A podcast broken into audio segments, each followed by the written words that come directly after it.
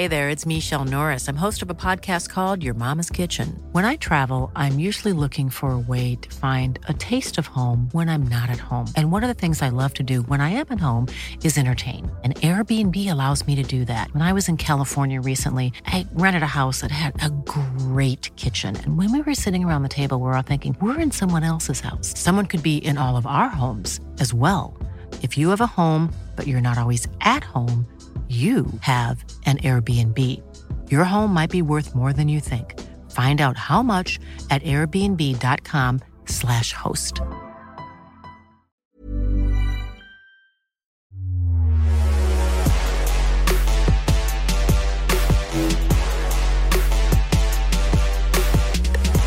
Welcome everyone to the final episode of the GegenPod for the 2019-20 season. The season that almost looked like it was never going to finish. Now it finally has. David Weiner with you once again for the 52nd episode of the campaign, joined by Thomas Sorensen and for probably the 52nd time this year, Michael Bridges. Let's get stuck straight into it. Morning, guys. Morning after the night before.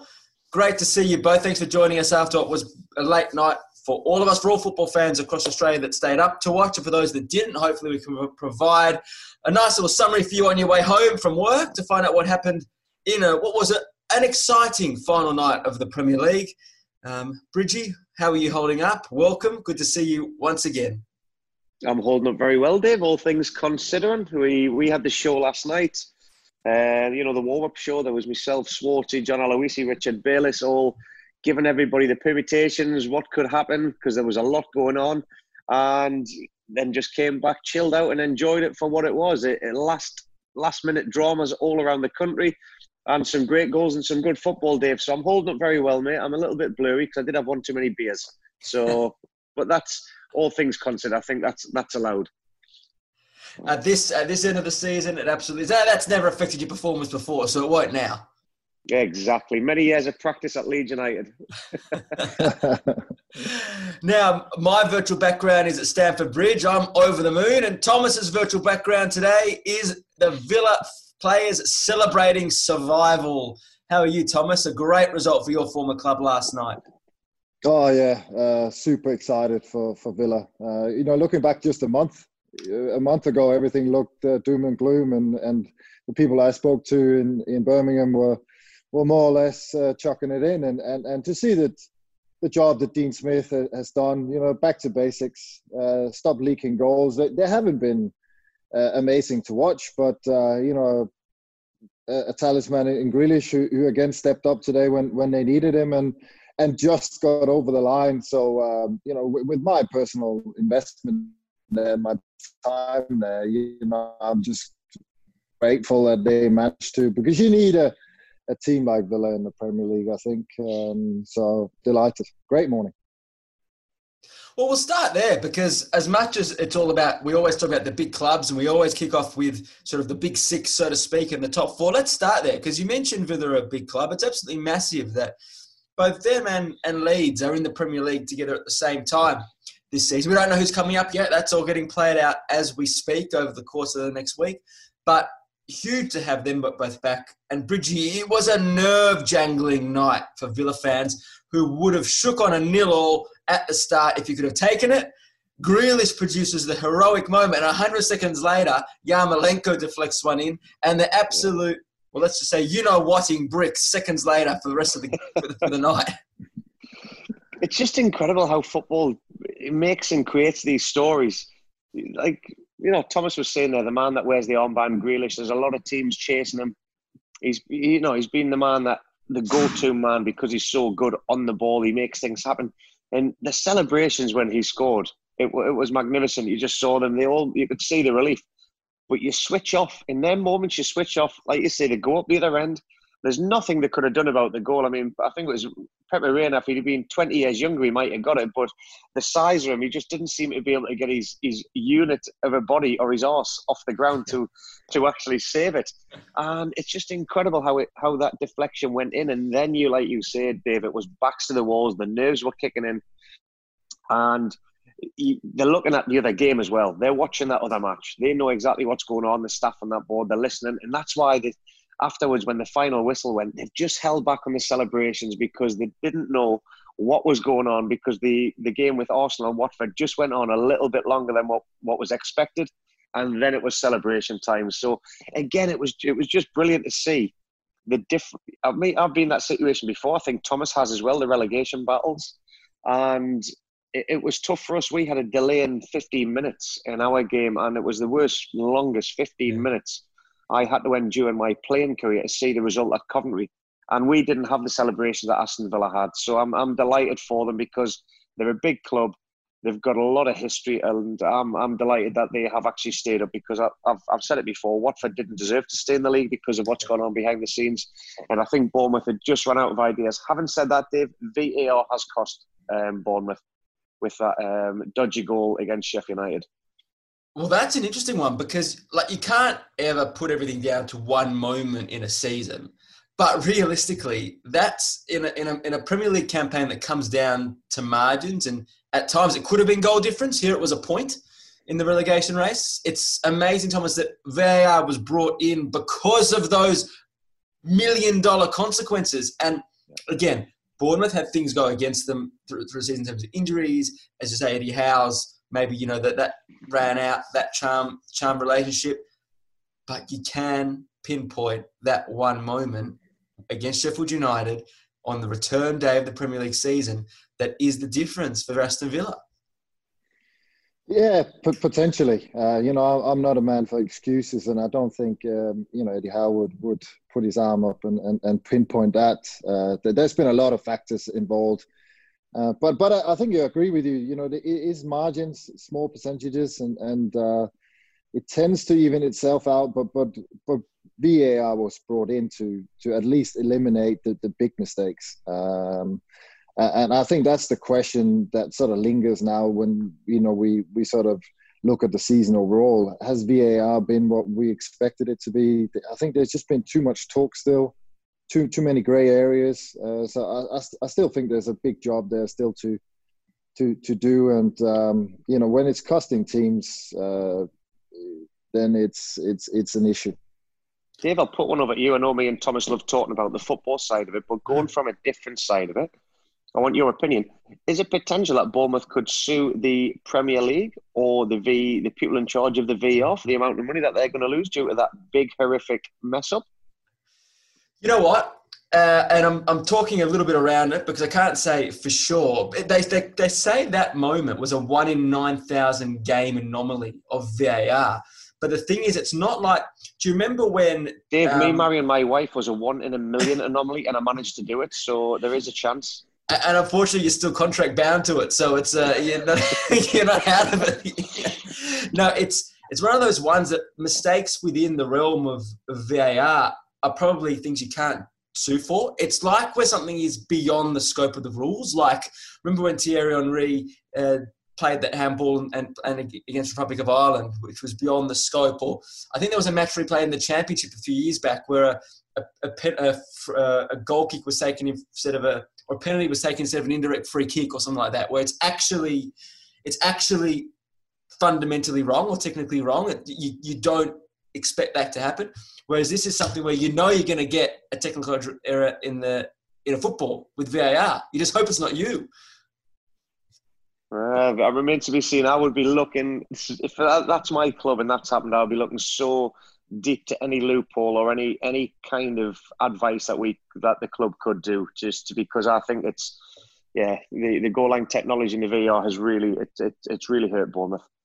Yeah, but uh, Bridgey, I don't quite agree with you there because I, I think uh, you know going into to, to start open that kind of worms, I think you're undermining you know what football is all about. You know, you're trying to create a, a, set of rules. Yeah, they're not perfect yet. They're, yes, there's things that needs to be. But when you start then suing it, and you're starting, I think that's um, you know that, that's it's just going to undermine the game and and uh, you know not work towards uh, what we want to uh, happen, but but you're working against it. Um, and I don't think it would be a good look for Bournemouth either. That's me put back in my shell. Cheers, Tommy. Thank you, mate. Good. you, you Back where you belong, Bridgey. Thank you. certainly have a huge amount of sympathy for them. Um, while we're talking about cherries, I mean, Eddie Howe, does he stay, Bridgey? And Um, a, a, club like Bournemouth have been batting overs for five years, did a fabulous job in the Premier League. How hard is it for them to do a West Brom, you know, do a Villa and come back within a couple of years, or get caught in the uh, the quicksand of the Championship? I don't think it's going to hurt Bournemouth too much financially, Dave, because I don't think the players, the club had a lot of vision. They didn't go and just spend stupid money and give stupid wages out. There would have been definitely something in the players' contracts for going down. I think the hardest thing looking at it is who can they hold on to and who's going to be leaving. Because Bielsa was at that ground yesterday. He was watching. They've just been promoted. Who's he going to? Because they're looking for options, you know, where they can get players in at a good price. Stanislas again played well. You've got the boy Brook. You've got you know Williams. So there's a lot of clubs that are going to be looking at the players that have been there for several years. Fraser's another great player. Mm. I think that can that'll um, be back in the Premier League. So it's who they can hold on to, and if they can, fantastic. If they can't, I think they they, they won't bounce back um, next season if they lose two, three, or four players. On the flip side of that, Eddie Howe, I was actually I was thinking about that one last night when I'm watching them go down, thinking what club does Eddie Howe suit? Mm. And Crystal Palace have been on a horrendous run under Roy Hodgson. Has that is that going to come to an end? There's talk that it might be um, the Ginger Mourinho coming in from Burnley to Crystal Palace. Mm. Could Eddie could where could Eddie Howe go with his kind of style of play? I think he's got it at Palace. Um, he could transform Burnley around and get them playing a different style that the fans might enjoy. And apart from that, I was looking thinking there's not really any other clubs in and around that the the Premier League that would suit him um, at this moment in time because everybody else has either got somebody in there that they're established with. Yeah. Um, and to be fair, I wouldn't mind seeing him at Spurs. You know, if if they got rid of Mourinho, getting back to playing some attractive football. Um, but it remains to be seen. I, I, don't know where Eddie Howe goes, but he belongs in the Premier League because I, I do like his style. I'll throw a name in there for you. Um, what about Aston Villa? I know Dean Smith has, has done a good job, hmm. um, but is he the man to, to take the club to the next level? I think Eddie Howe could be a potential suitor there. Bloody hell, Tommy, that's fantastic. Well, you're at, you, you, you, have asked and answered this, the, uh, the start of the quick next question I was going to ask you, actually, Thomas, in terms of Villa obviously batten down the hatches for the last 12 points, 10 points from the last 12. Really a late season miracle run. And as you said last week, there's always one of them. But what next? What next? Because there was a lot of money spent, uh, perhaps not in the in the best way possible. Um, is is it the change of direction that from the top that's the next stage for Aston Villa to consolidate their space back in the elite?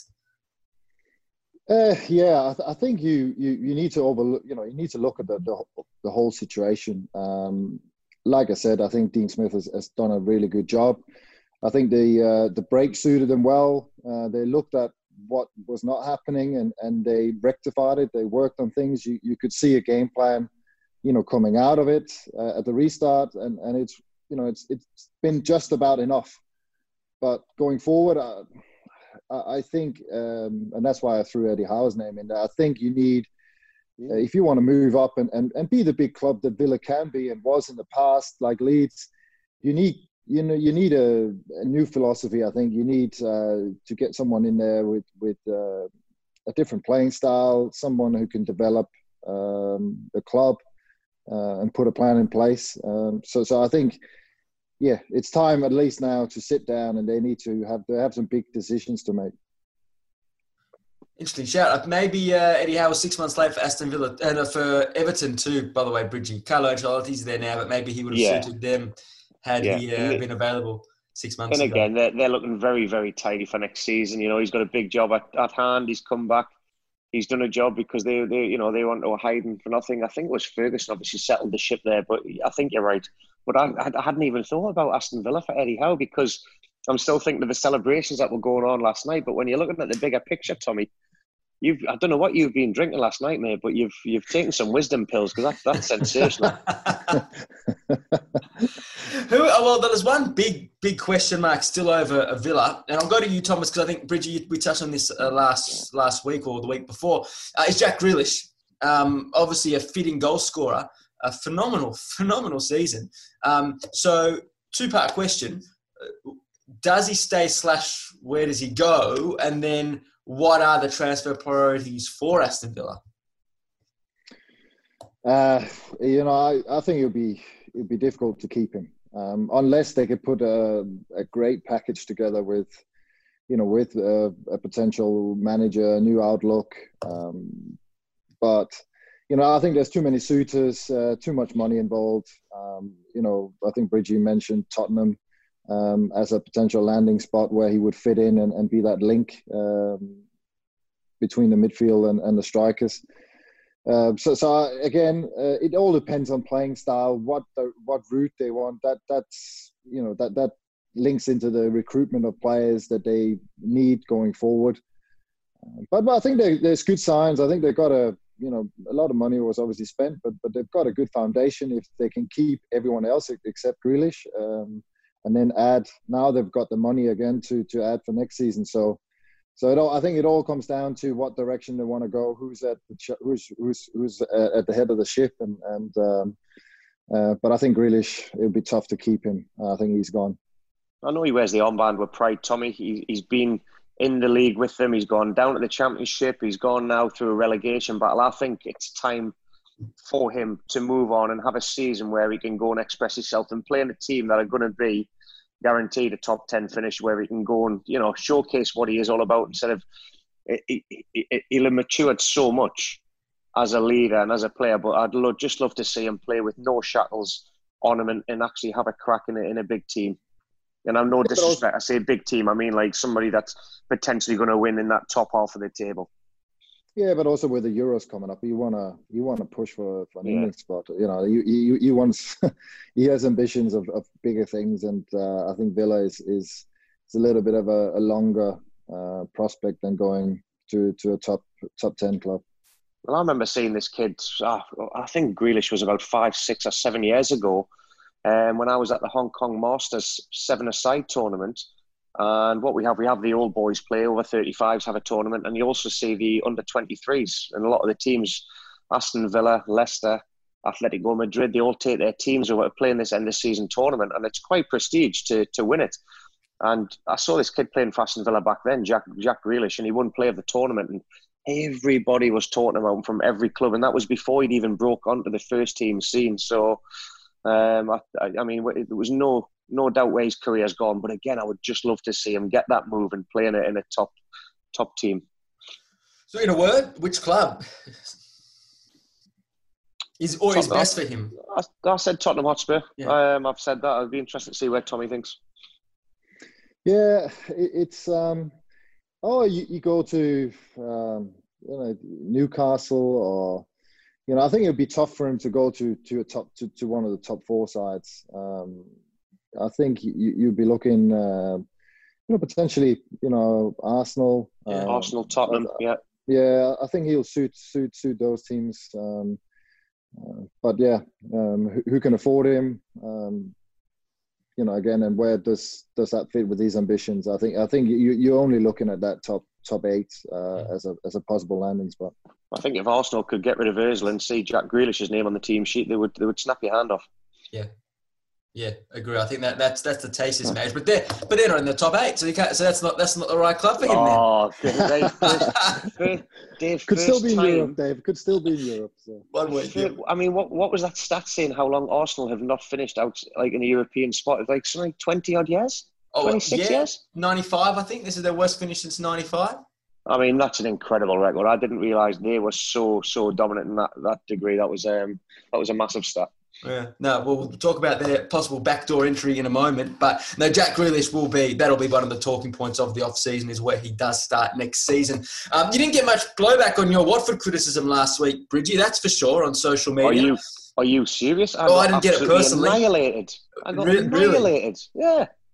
I, I saw the majority actually. The majority actually agree with you that I saw, but I didn't. I don't get the personal notifications. You didn't get the personal ones, Dave. So everybody's entitled to their opinion on football. But I tell you what, I was um, I even got some Jets fans saying, I loved you as a player for the Jets, but I've lost all respect for you, young man, what you said about the Hornets. Well, really? What was the what was the major call out? Uh, me, it was just saying that they didn't they didn't like the way that I had actually said. I hope that they go down because of the way that they the backroom staff have, have ran the football club, and I, I, still stand by that because I think it's it's a, it has been a shambles, and I see players like Troy Deeney that are playing through an injury for the club. He didn't get a knee operation, and he's come out and said, you know, I've I've tried to battle on, Uh, and uh, there was a lot of love for Pearson. I'll tell you that he had the dressing room sorted out. So again, it, it goes well back before that, but they were just disappointed the way I said. I hope that Watford do go down. They don't belong in the Prem. Might have been a bit harsh. It's going to upset some fans. Majority did agree, Dave. But I'll tell you what, I got some pelters, mate. Wow. Well, you put your, your you do put your money where your mouth is. That is for sure. That's why we that's why we've been talking for I think I worked out or something like if you added all the podcasts together for this year, you and I have actually talking to each other for three days straight. So, you know, in three days, you're going to let your tongue slip at some point. Correct. Let alone three minutes. Yeah. well, I'll tell you what sums up what sums up what you were saying about Watford. Over or under th- two coaches in the championship next year, how many will they go through and where will, what will happen to them? Oh, take it away, Tommy. Oh. oh. Uh, you know, I, I think it's a problem when you got ownership that gets, uh, you know, to step over the, the line. You know, if if the rumors are true that it was a, an argument between, you know, uh, Pearson and, and the owner or the, you know, ownership group that that cost him the the, the job, then, uh, you know, you got to look at the results and you got to look like Bridgey said, it looked like he had things sorted out there. They were moving in the right direction. The the record had actually were, were well improved uh, on, under his tenure, uh, and and sometimes you know unless it's something that there's no way back from, um, you know, it, it, it, sometimes these owners seems you know seem to always want to crawl over the fence, always want to uh, or certain owners. I'm not saying all of them, um, and it it never tends to be a good um, a good solution. It never tends to end up in something great. Uh, you got to keep the football side, and they they do the the the, the bottom line. They're doing the financials. They they do the the bigger sort of picture, but the footballing side and what goes on there, it's a separate entity, and and there shouldn't really be a crossover. Uh, and it seemed that that has happened too often at Watford, and uh, and uh, yeah, that that's never it's never a, a sort of a, a, thing for success. Tommy, have you been at a club, mate, um, where you have gone through a, a, a load of managers in one like one season or over a couple of seasons where you've not been able to get any stability, where you've been changing systems and the new styles, and you just haven't been able to get get out of that rut? Was there anything in your career yeah, like pro- probably. Yeah, the, the last season at um, at, at Sunderland where Peter Reid got sacked. Uh, Howard Wilkinson came in for, for a oh, short stint. uh, Who was his assistant? oh, oh, I can't even uh, remember. I've forgotten all about it. I'll try to, try to erase it. Uh, and then Mick McCarthy came in. Um, I think Howard Wilkinson was was only in charge for like six or seven games, and then uh, and then uh, Mick McCarthy stepped in. So so uh, in that respect, it was a good change because it, it was really derailing on uh, Wilkinson, and, and the players didn't buy in. There wasn't a connection there, and, and uh, so it can be good and bad, but but it's never you know it's never a, a template for success when you chop and change all the time. Yeah, I, th- I, think they'll go through a few, Dave. I've seen it when I was at Leeds United mm. when we got Peter Reid in. Um, they, uh, well, Terry Venables after O'Leary, Peter Reid came in, then we had Kevin Blackwell, Eddie Gray. It was just a merry-go-round about, and it was a it was just in free fall. And then the second time round, I wasn't actually there. It's obviously Leeds United with the previous Italian owner, and I don't know how many managers he went through. Um, he's now back managing, or he's now back owning the team in Italy, and he's doing the same thing. So they've got a track record. I, I feel for Watford in that division. If they don't get some form of stability of vision in place where they want to go in some direction, it's just going to happen again. And I, I remember speaking to Harry Kewell when he was actually the 23s manager mm, mm. Um, at the time at that football club, and I was I was curious and asking, you know, what is the what is the route, what's the direction, the connection line between you and the first team? Um, and at the time, I think it was Matt, Matt was Mazzarri the manager then. With the same time as Kewell, it sounds about right, but I, think well, I think it would have been. I was saying, what's the connection line? He said, oh, I've just it, they don't bother with us it's basically he just wants first team results, and I get given four or five players for the for that uh, reserve game to mix in with the 23s, and they're told to just play the game. There was no connection, there was no vision, there was no blooming club structure whatsoever. So, and that, that really worried me. I'm thinking this is a Premier League football club, and how are you going to learn as a coach if the first team mm. manager doesn't give a crap anyway? So that was that was a hard thing, and and obviously the consequences four or five years down the line, this is what's happened. Yeah, watch your space. I mean, how many managers can you have? It, you might you might get a bounce back every odd time, but at some point your your charm run has to run out, and it has now for for Watford, and we say goodbye to them also after five years in the Premier League. So Watford gone, Bournemouth gone, and as we know, Norwich have been gone for some time. Their return was disastrous after the lockdown. I think they scored one goal. Excuse me. So their fans were hoping for a bit of a bounce back next year in the championship. They didn't win a, they didn't win a game since COVID returned, did they? No, no, no. I mean, they look like they're going to stick with Daniel Farke and that they're sort of pretty happy with the way he uh, runs the club. But um, would be major changes for them to actually need to ever be able to come back up to the Premier League and not do the same thing and just become this, uh, you know, stereotypical yo-yo between the two divisions. I'm so. just, I'm just gutted that he's still the manager because I struggle to pronounce his name. You can get away with it here. This is one place you can probably get away with it. It's um, very borderline. moving up the table, um, we were expecting some fireworks in the top four race, um, and in the end, it was a very unlike Chelsea victory 2 0 solid, defensively sound, and it may have something to do with what we foreshadowed on uh, last week's GegenPod, Thomas. You said Frank Lampard had a big choice to make about Kepa the next season. Did you think he was going to pull the plug for the biggest game of the season?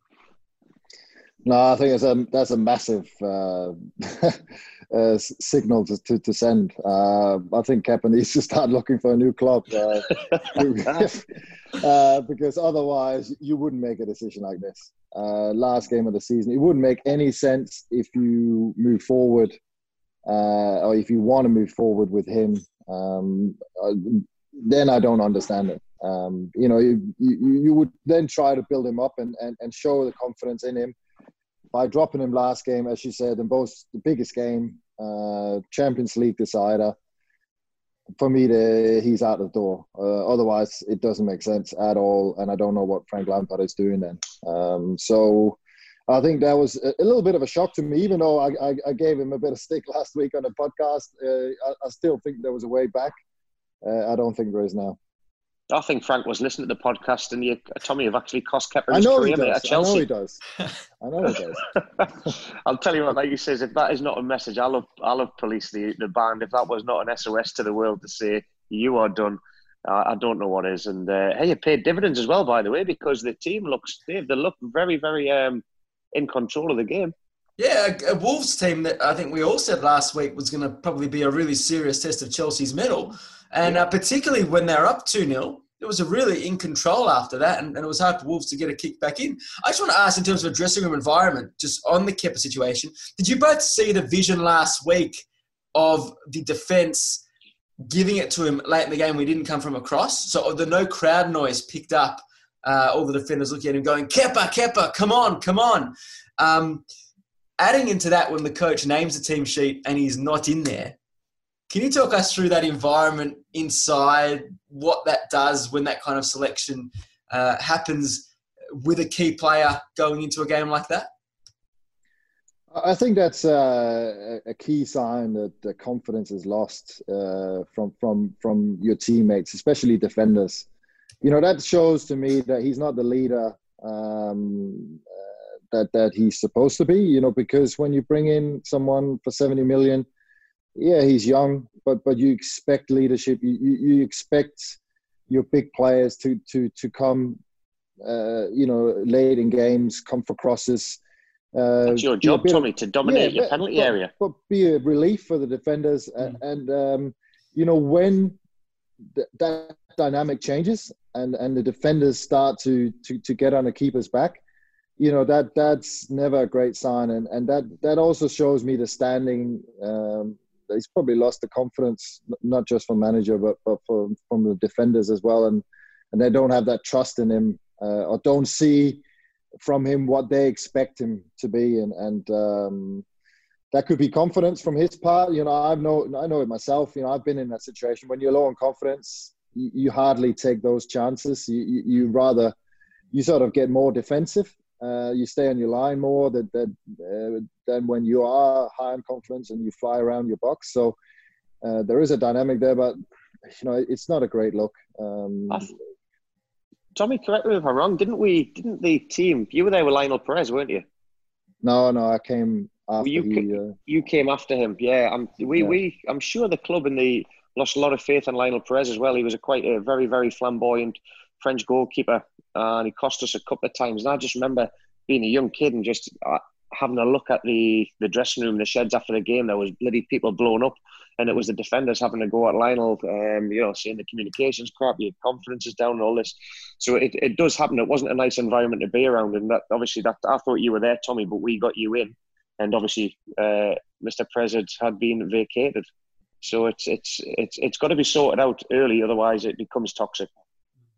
46% of shots that Chelsea had faced were going in this season, so there was no room for error uh, in that final game of the season, and it couldn't it couldn't be. And as you mentioned, Bridgey, it was it was a good display. It was a good professional display with the twist in the first half stoppage time of Mason Mount's glorious free kick, and then Olivier Giroud pouncing and proving his worth yet again uh, just before the break.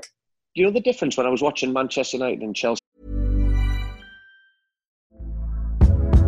Hey there, it's Michelle Norris. I'm host of a podcast called Your Mama's Kitchen. When I travel, I'm usually looking for a way to find a taste of home when I'm not at home. And one of the things I love to do when I am at home is entertain. And Airbnb allows me to do that. When I was in California recently, I rented a house that had a great kitchen. And when we were sitting around the table, we're all thinking, we're in someone else's house. Someone could be in all of our homes as well.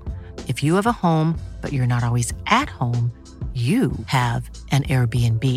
Your home might be worth more than you think. Find out how much at airbnb.com/slash host.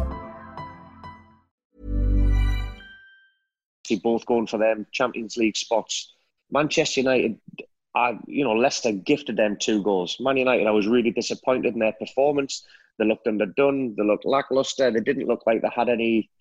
It looked like they were happy with the draw. And then I'm watching the the difference between a youngster in Mount stepping up and being the guy that wants to take that free kick, showing character and, and like Tommy says, leadership. And then you've got a man in Giroud look like a man possessed. He doesn't even know where his future is going to be, but he wore that shirt for that club to score that goal. The determination he had no right to actually get there. So I think that was a that that was a massive difference that I saw from the two teams last night. And if Kasper Schmeichel hadn't made that mistake last night, and the other defensive error from from Leicester, it would have been an interesting one had had Leicester um, done something. Yeah, Yeah, then- no, yeah. Okay, just touching on on Giroud, what a great story that was as well. You know, we, we go back halfway through the season when he was out in the cold and and he was brought in out of necessity, really. Uh, you know, because they didn't have anyone else. Uh, and you know, look what he's done for the rest of the season. He's been uh, momentous for, for, for, for Chelsea, and, and, and again today, I think uh, came up good when, when he was needed. So, um, So- So Tommy, to. Dave Weiner always puts me and you on the spot with the questions, right? He looks for us to be slipping up. So I'm going to put it back on Dave Weiner. You're the Chelsea fan. Giroud has been there, like Tommy says, completely turned the season around. There's loads of strikers and attacking players coming in. Do you want to keep him because of the maturity shown, or do you? Does he go? And who Oh. goes Oh no, he absolutely. Do you mean in the eleven or at the club? at the club? Oh yeah, hundred percent has to stay. You know, he's he's the one man that can hold the ball up. He's the one man that provides a physical presence, a point of difference, and that's been the most important thing. When when Chelsea were playing these teams where, where Tammy Abraham was ineffectual, you could just see when the midfielders could link with Giroud. And it was Eden Hazard who used to say that Giroud was his favourite player to play up front with because he knew that Giroud would just bounce the ball around for him and let him play off him. And I think you could see that at times for the, the attacking midfielders to link with. So, you know, he'll be up against it to start next season with all the players they've signed. But you So who leaves? Why does he leave? No, who does leave? Why, why can't Chelsea run with three strikers of Werner, Abraham, and Giroud? Good luck with managing that dressing room. Compete on all Eagles uh, there. Fronts. where does My word. play then? Where do you, where do you place him? Yeah, I think that's the interesting one. Is I think it's actually more what happens to Callum Hudson-Odoi's. Does Willian stay or not?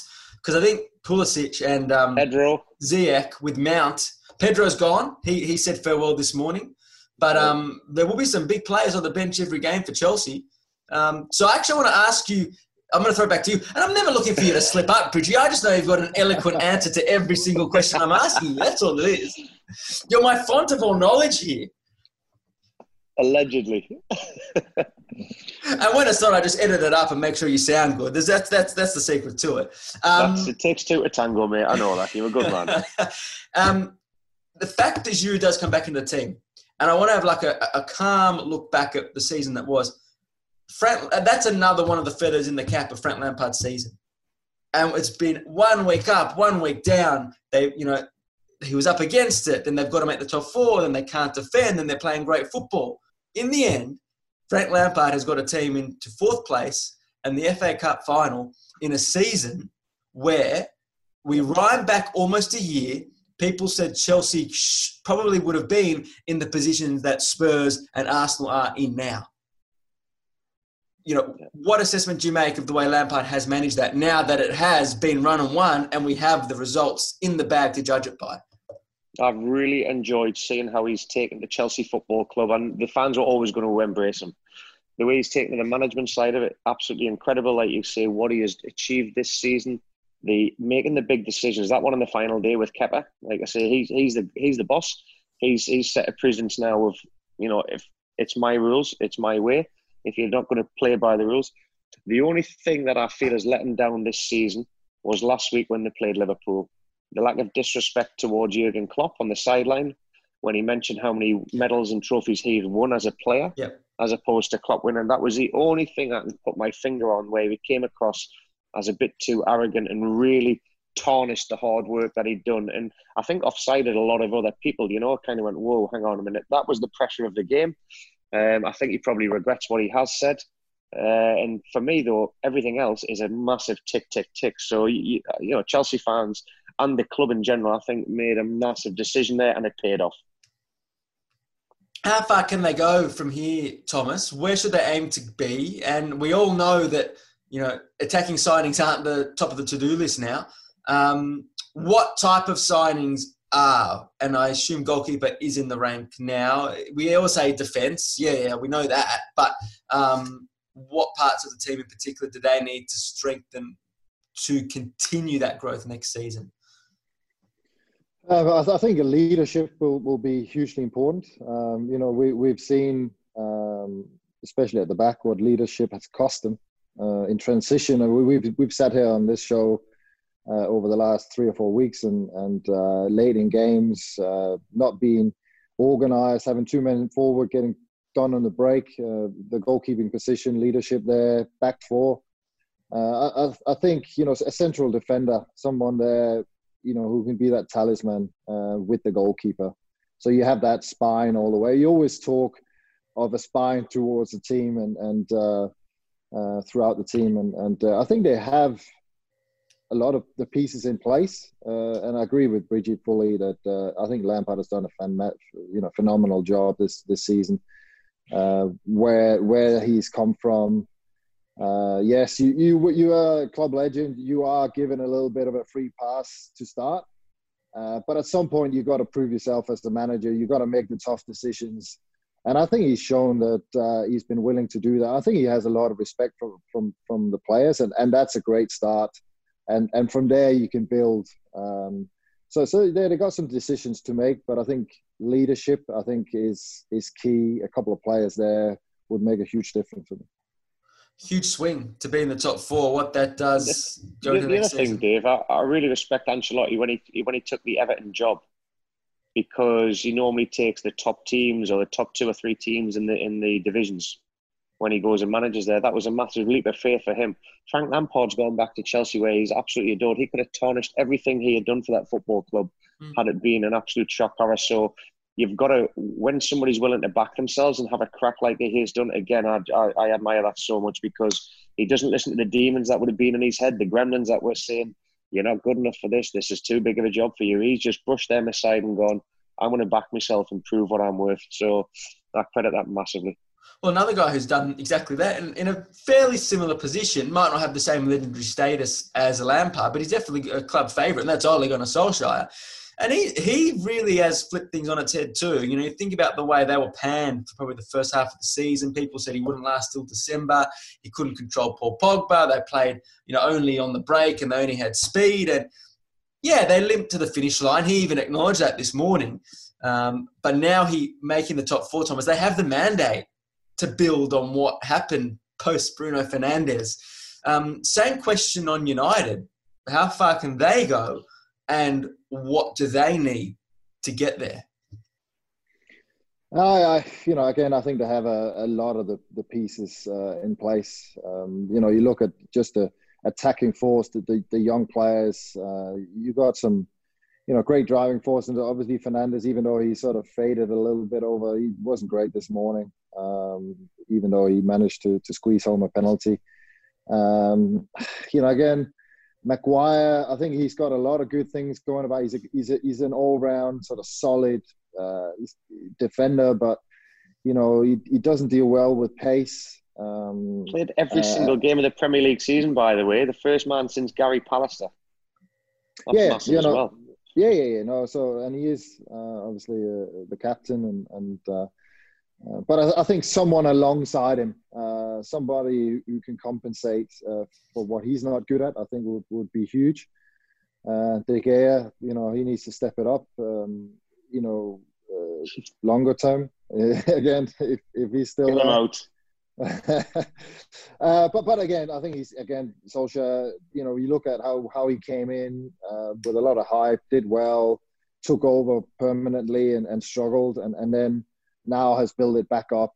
Uh, I think a lot of credit. Uh, and and you look at United finally being out of the the tunnel, or at least peeping out of uh, the dark tunnel they've been in for God knows since Ferguson left. And I think that's exciting. You know, you want United up there with the Man Cities, with the Chelseas, with the Liverpools, with the you know Arsenal. You you, you want that. Uh, that's part of English football, and, and United are a massive piece of that jug, uh, that that juggernaut. I think the big, a big thing for me, Dave and, and Tommy, is when you look at Ole Gunnar Solskjaer, you see some of the best business owners in the world. You see some of the best managers in the world. They always talk about failure before you have success, and Ollie tasted that early on. But the you know the club stuck with him. He had a lot of stuff to sort out with the players, and again, his armor has just grown and grown and grown. And when he signs someone like Fernandes that comes in and takes the, the shackles off you and gets you a little bit of relief again, I just think Ollie has grown so much as a manager because of the things that he, he experienced in that first part where the pressure was on. He looked. I mean, I've never seen a man who was called the baby-faced assassin age so much. If anything puts you off management, just look at Ole Gunnar Solskjaer. That is just a picture of unhealth. And finally, he was smiling again at the end of the season. So he needs a massive manicure, but he's grown in so much stature, and um, I think it's it's put him in good a good spot for the rest of his footballing career as a manager. What he's learned at United in this short time. Pogba stays now, doesn't he? Um, and then they sort of have a mandate to sign some. You know, you mentioned defender, you mentioned possible goalkeeper. Do they need a player that can step in for one of that wonderful front three if they can't go the distance? Because Bridgey, you did hint actually that they kind of fell over the line. They were exhausted at the end. Yeah. And I, I, when I look at I look at benches, I looked at uh, Man City's bench last night. I looked at Chelsea's bench last night. It just seemed to be a lot more. And I'm thinking of the players that they've got coming in. And the only one that I compare, I mean, Liverpool have managed to get away with it. Mm. They, you know, there's talk that with when they get a player injured, they haven't really struggled to fill that void. Um, there's talk that United won Sancho. I think the more players you can get with that kind of caliber, so they've got a bigger squad and depth going into Champions League. They, they're going to have to make some signings, and they're going to have to be big signings, not just not just makeshift ones. So again, I'd be going, yep, Sancho, because you know Greenwood is a fantastic player. Um, he, he, there's going to be at some point where it's going to he's going to feel the pressure. He's going to have a little bit of a drought. So you need a big you need a big squad, and that's when I'm, I'm I just saw United's bench thinking, you know, it's just not as desirable uh, as what it could be. So that's a big thing that they need to sort out. They just get that quality in the squad depth. Yeah, Jaden Sancho, how much is he worth? That's going to be the interesting one with United. I mean, I, it's it's hard to see him go. It's just hard to see because then there's going to be a ridiculous player miss out every week if, if, if that does happen. But um, cue the transfer window rumors. That's what starts as of as of tomorrow. So that's what everyone's going to be talking about. Um, oh, more football, love it. um, Pogba, he stays. Thomas. I think so, and and, and that's another credit uh, to Solskjaer. I think his management of, of that situation um, because uh, you know he, he, there seemed to be a a lot of things going on early in the season, and that's quieting down, and and and potentially the signing of Fernandes has has uh, you know sort of leveled him out again, giving him a, a new lease of, of life, and uh, and he can also see that the club is going in the right direction. So, so I think there's there's a positive signs there that, that, that he, he can stay and that, that he will stay on and uh, will be a big part of, of United going forward because he is a great player. Uh, he seems just to to be a bit up and down when his mind is not 100% in it. And um, you know, when he's since he's come back, he, he's he's been great. So uh, yeah, the I think only time I've the only time I've seen him upset since the return because obviously Fernandes and him have struck up a lovely partnership. You can just see the smiles on their faces. The only the only thing I did laugh at when Pogba gave the penalty away the other day, and Antonio kind of whispered something to one of the other players and kind of said, "What the hell was he doing?" If looks could kill, Pogba looked like he wanted to rip his head off. So that's the only time I haven't seen Pogba smile since the return uh, to football. So uh, I, I think I think he'll stay as well, Dave. I do. And I tell you what, they're probably favourites to pick up a trophy in August uh, with the Europa League still alive. They had for sure they were doing well in that before they were in full stride, so they would have to back be backing themselves to go very very deep into that October uh, August mini tournament. Um, as would Wolves. A word on um, Wolves, who they they're still alive there, but they might miss out on on Europe now. That's it's a bit of a surprise, isn't it? Because they've been just there all season. Uh, yeah, I think Money. they'll be. Yeah, they'll be disappointed. Uh, you know, yeah, they still got the the FA Cup uh, chance uh, in there, and uh, it might as well uh, end up be being a blessing for them. Um, you know that that Arsenal hopefully doesn't win, and, and, and your your team, Dave, gets a gets a trophy. But uh, yeah. yeah. you know they've done so great, and and you see the same with Sheffield United. You know they've had a, a, great season, but not nothing really to show for it. Not as good as it could have been, and, and where they were, you know, early in the season. So I think that they'll be disappointed. Uh, they they had they had it in their own grasp even today. You know they didn't put on a great performance. Uh, uh, you know didn't create a lot, and I think that that's the disappointing thing. You know had they been beaten in a in a in a thriller and and they had everything on the line, and and then you could say yes, we did it, uh, and and just weren't good enough. But you know, I think they'll be disappointed after today's performance, at least where they could have made made short of them, them themselves. Are they Again, I just think squad depth. I just think, think squad depth took a toll on them in the end. A little bit of fatigue. And I was surprised that Troy didn't play last night. Yeah, so was I. Because the counter attack against Chelsea, I thought he was. So there's, you know, there's maybe some of the players were feeling a little bit fatigued. Um, and they just need a bit more depth in there. And Moutinho's on the bench, his legs, you know, getting a bit bit older. But uh, it's it's been an incredible season. I think if they would they would have settled for that, no end whatsoever. But again, all eyes now go to the FA Cup final, and can Arsenal get that spot? But I'm I'm going to back your team, Dave. I'm I'm I'm going to be singing about Chelsea in that one. I tell you what, though, I reckon just given how much is at stake for Arsenal, you know, the ability to stay in Europe, um, sign players with a European sort of mandate again They've got so much to play for in that FA Cup final, though. Whoa. Yeah, they're not just playing for themselves. They're playing. I mean, Gordon Tanner, who is um, he does all the sponsorships for Arsenal Football Club. The difference between getting a sponsor when you're in the Champions League to the Europa League to not being in any competition in Europe. I mean, Gordon hasn't got any hair to begin with, right? Which is even funny. But you, you must just be pulling it out at will. It's um, a very stressful job. He says, you know, it, it it helps when the players, it helps the whole football club when a team is in European football when you are going and knocking on doors and making phone calls to major sponsors to say this is what we're all about. So there is a lot of people relying and hoping that Arsenal can get in because of the you know there's a lot of jobs at stake as well. Yeah. I mean, it's not the end of the world. Antonio Conte had no European football at Chelsea, and the club status allowed him to sign and build on that season and actually win the Premier League when they weren't in there. Um, but you wonder whether Arsenal, just the way they've been in the last few years, whether Arteta can still attract players if they're not in any, any European competition at all. It'll be it'll be quite interesting to watch in that sense. Um, speaking of transfers, do you think just one more on Wolves? Are they solid enough, Thomas, that you know their players will stick around and continue that rebuild, or are they with so many good players? If this if they miss out on Europe, are they kind of an attractive um, place to maybe pick a player, a Jimenez or a Traore or a Neves, you know, that they might start to get a bit of a twinkle in their eye and, and, and, and listen to any big offers?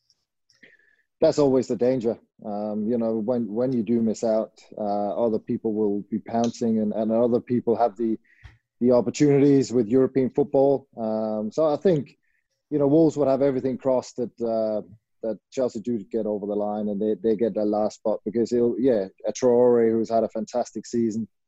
Uh, you mentioned uh, Jimenez and and uh, Neves.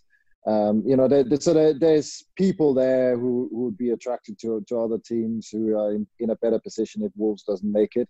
Um, so it, it, it's it, because they've built something great there. You know, I think from where Wolves have come from. You know, I used to play against. They were in the championship further down, and and how they've built that club up and, and build a stadium as well uh, um, in, a, in a not so nice area of Birmingham. Uh, you know, that's fantastic. It's, it's, great for the city. It's great for the very, competition there. Very diplomatic uh, there, Tommy. yeah, yeah, no, I gotta be, but uh, you know, it's it's, uh, I, I, it's a great achievement, and you don't you don't want you don't want to see the wheels come off if you, if you start losing two or three players uh, of that magnitude that I just mentioned it's a good perspective, a good perspective for where they've come from with a bit of backing and good management and organisation over the last five years. You'd have to say um, it would have been it would have been incredible if they'd cracked the Champions League, and now they're hanging on for the Europa League. Um, Bridgey, to you, Tottenham. Tottenham. You've said a lot about them this season, but I'm asking the same question I asked you um, about Chelsea, just with the light in light of we know now what the final verdict is. Um, assessment of the season and what next to kick on? Just mixed emotion. It's been an absolute roller coaster ride. I think the the biggest for me was waking up and reading the news that um, you know we'd lost lost Pochettino. I could not believe that. Still, I'm still in disbelief. I'm still hoping that I wake up and it's it is all a dream. Um, it's not. We got in Jose now. Listen, Jose Jose's coming.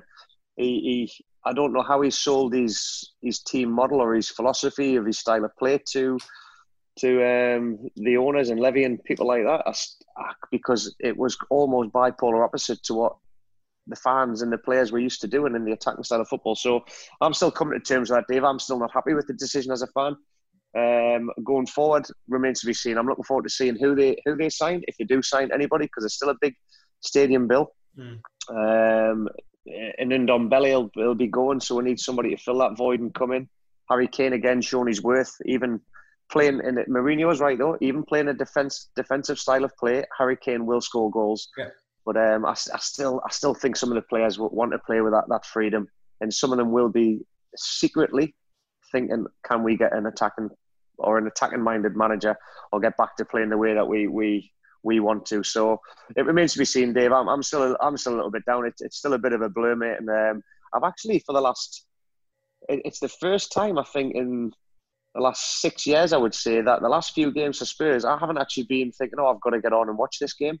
And that, that hurts. That hurts me. We've had other things that we've been getting involved with. I've been enjoying watching Leeds' run um, in the championship, but the one for Spurs, that, that's not like me. Normally, I'm I'm watching them games, and that just shows how much I'm actually not enjoying it at this moment in time.